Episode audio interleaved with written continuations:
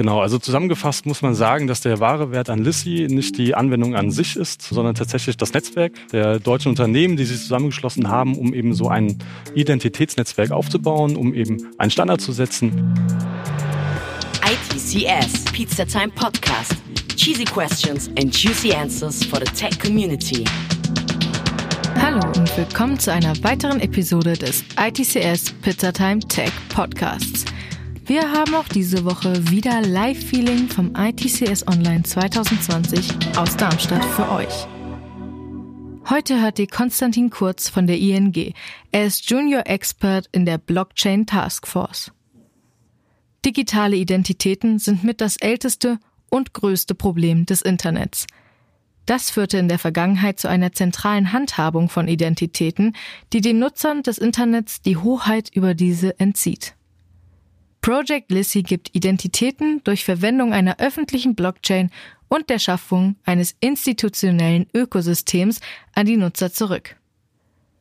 Na, dann will ich euch die Speech nicht länger vorenthalten und wünsche euch viel Spaß.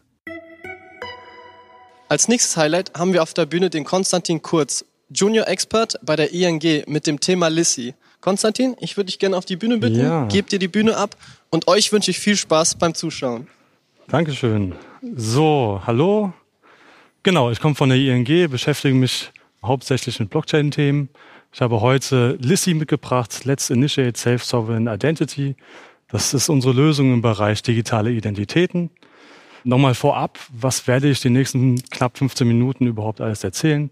Also ich will zunächst erstmal darauf eingehen, was im Prinzip die, die Probleme heute im Internet oder schon allgemein im Internet, was Identitäten betrifft, sind gehe dann über zu SSI, Self-Sovereign Identity und Lissy, werde erzählen, was Self-Sovereign Identity und Lissy besser macht in diesem Bereich und wo da die Verknüpfung zu Blockchain liegen. Und zum Schluss werde ich nochmal zeigen, was es für Use Cases überhaupt gibt für Lissy und wie man sich über das Thema noch weitergehend informieren kann.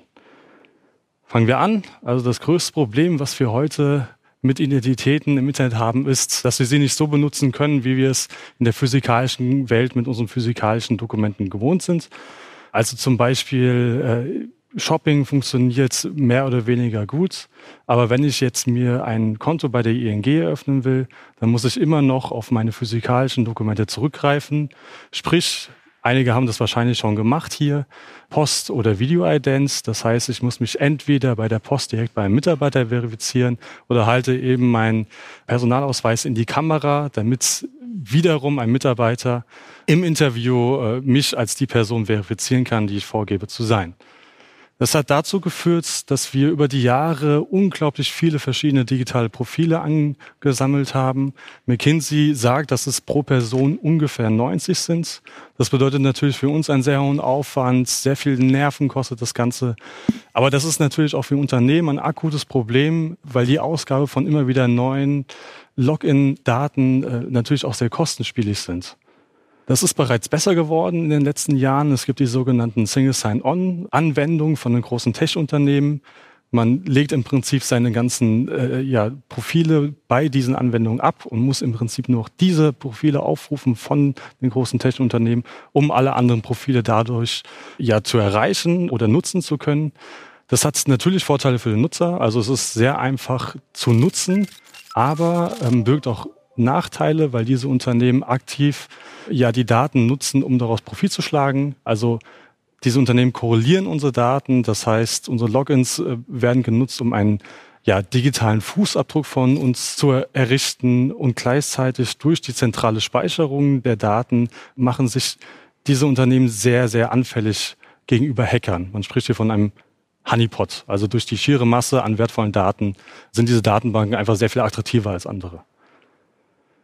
Was genau ist jetzt SSI? Was macht Lissy? Und wie passt das alles zusammen? Was macht es besser?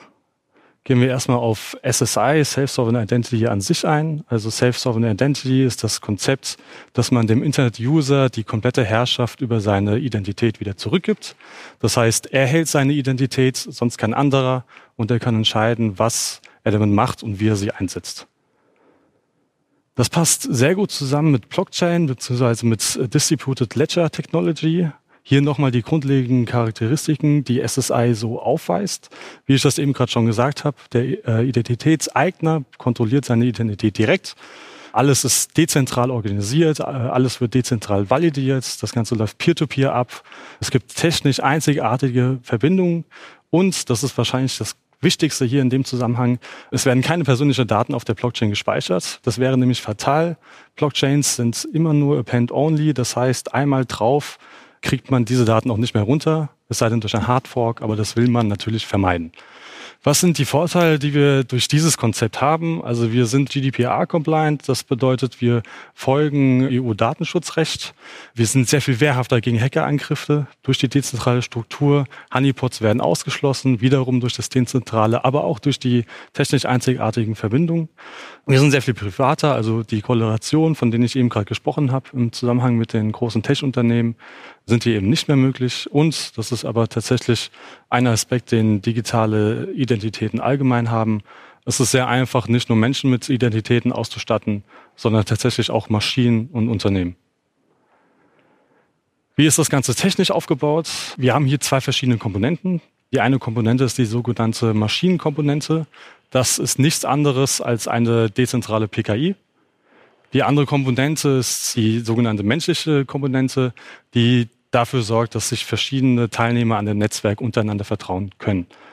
Was ist die maschinelle Lage? Das jetzt mal anhand eines Beispiels. Also nehmen wir jetzt mal an, dass ein Issuer, die Bundesdruckerei mir als Identitätshalter einen digitalen Führerschein ausstellen will.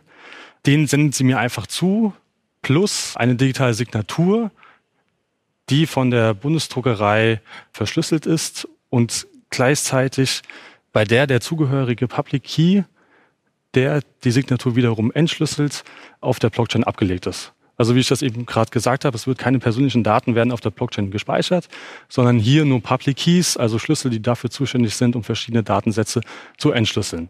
Ich halte danach meinen digitalen Führerschein mit meinem digitalen Ausweis plus eben die Signatur und kann damit anfangen, was ich will. Also ich könnte zum Beispiel online bei Sixt ein Auto mieten. Sixt wäre natürlich daran interessiert, dass ich auch beweisen kann, dass, dass ich tatsächlich einen Führerschein halte.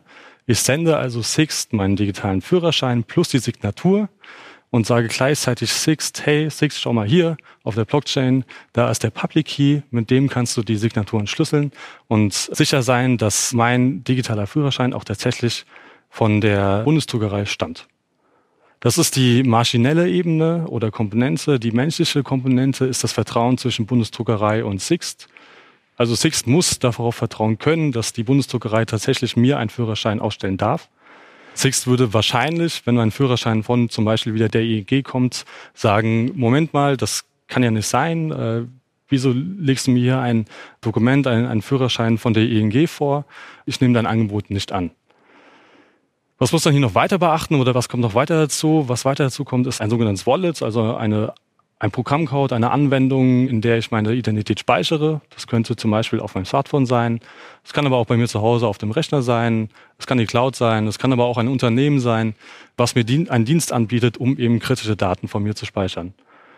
Ich wäre wahrscheinlich am besten beraten, meine Daten auf verschiedenen Geräten zu verteilen.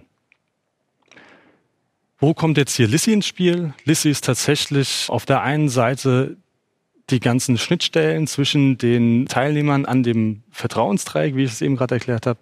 Lissy ist aber auch die Mobile App, die wir hier einsetzen können, um Identitäten zu speichern. Das Ganze basiert technisch auf Open Source Frameworks. Das ist auf der einen Seite Hyperledger Aries und Hyperledger Indie.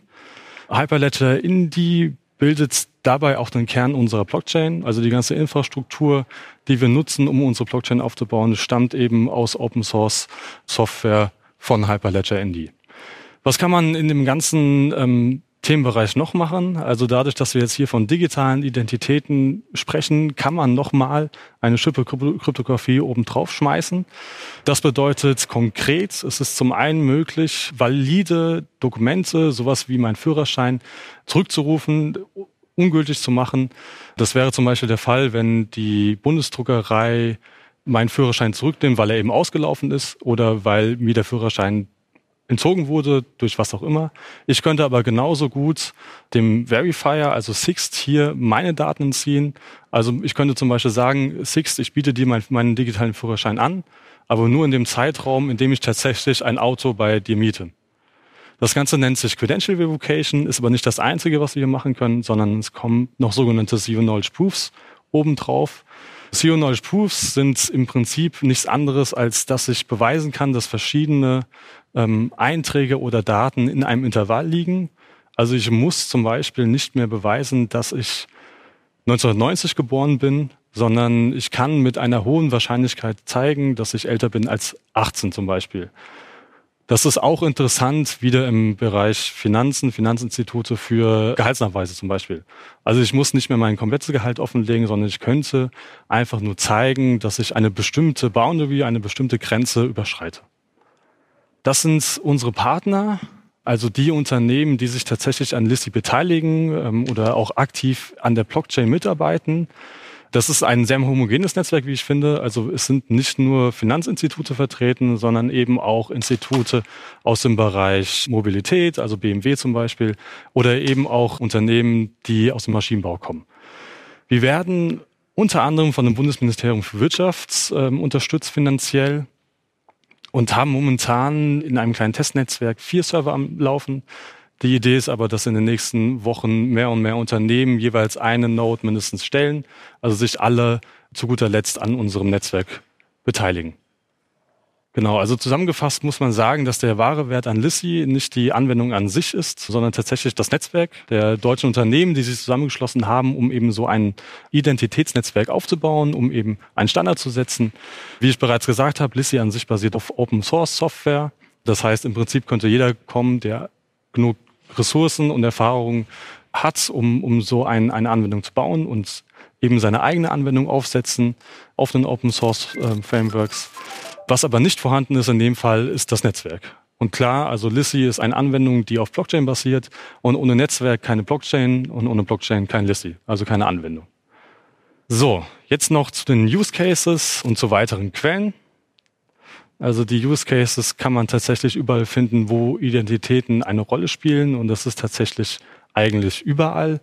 Vor allen Dingen für uns Banken, wieder das Stichwort Videoident und Postident, ist KYC ein, ein Riesenthema. Also wir müssen rein vom Gesetzgeber her immer wissen, wer unsere Kunden sind und deswegen auch so viele Ressourcen aufwenden, um eben diese Anwendung für unsere Kunden bereitzuhalten. Das ist für alle Banken ein Thema, aber vor allem ING als Online-Bank noch ein sehr viel größeres Thema. Dann solche Sachen wie die elektronische Gesundheitskarte, die in den letzten Jahren immer wieder für Schlagzeilen gesorgt hat wäre damit auch ohne Probleme umsetzbar. IoT ist ein Riesenthema. Also man sieht an, anhand der Folie, dass das eigentlich im Prinzip die, die Anwendungsfälle grenzenlos sind. Lissy hat auch seine eigene Website plus Demo, also alles das, was ich eben gerade erzählt habe, kann man da nochmal aktiv durchspielen. Die APK, also die Android-Anwendung, liegt auch auf der Website, die kann man sich gerne runterladen iOS-User müssen sich noch etwas gedulden. Ich glaube, im Juli, das ist mein Stand, wird die iOS-Version in den App Store gepusht.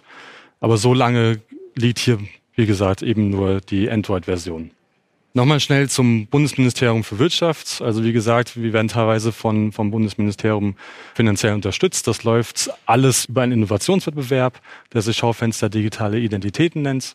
Da sind nicht nur wir vertreten oder nicht nur SSI-Lösungen, sondern auch andere Initiativen, die sich mit digitalen Identitäten beschäftigen. Wer sich also allgemein für das Thema einfach interessiert oder schauen will, was man alles da machen kann oder was da alles gibt, dann gerne mal da reinschauen. Das ist eine sehr gute Initiative ein sehr guter Wettbewerb. Das war es soweit eigentlich auch von meiner Seite. Sollten noch Fragen bestehen, könnt ihr gerne auf mich zukommen. Es muss sich nicht unbedingt um Blockchain oder um, um SSI Lissi handeln, sondern es kann auch zum Beispiel über Einstiegsmöglichkeiten bei der ING gehen. Vielen Dank. Danke, Konstantin, für diesen Vortrag. Mich haben noch drei Fragen erreicht, die ja. ich gerne mit dir durchgehen würde. Und zwar wäre die erste Frage, welche Monetarisierungsmöglichkeiten bietet ein SSI-Geschäftsmodell für Banken? Ähm, ja, also es ist tatsächlich so, dass, dass Banken in erster Linie Geld nicht aktiv generieren wollen über SSI, sondern das Ganze passiv basiert. Also ich kann nochmal zurück auf die Folie gehen. Genau, der Use Case hier unten, also KYC, dadurch wird aktiv kein Geld generiert, sondern man spart Geld, indem diese Prozesse einfach sehr viel schlanker gestaltet werden. Oder solche Sachen, ich habe es hier vorne auch schon gezeigt. Sowas hier. Also, dass man zum Beispiel sagt, dass Banken rein theoretisch ein Provider oder ein Dienstleister sein könnten, um digitale Identitäten zu speichern. Das Ganze würde natürlich nur gegen Bezahlung funktionieren, klar. Aber Banken sind ähm, historisch betrachtet eigentlich schon immer Halter von kritischen Daten.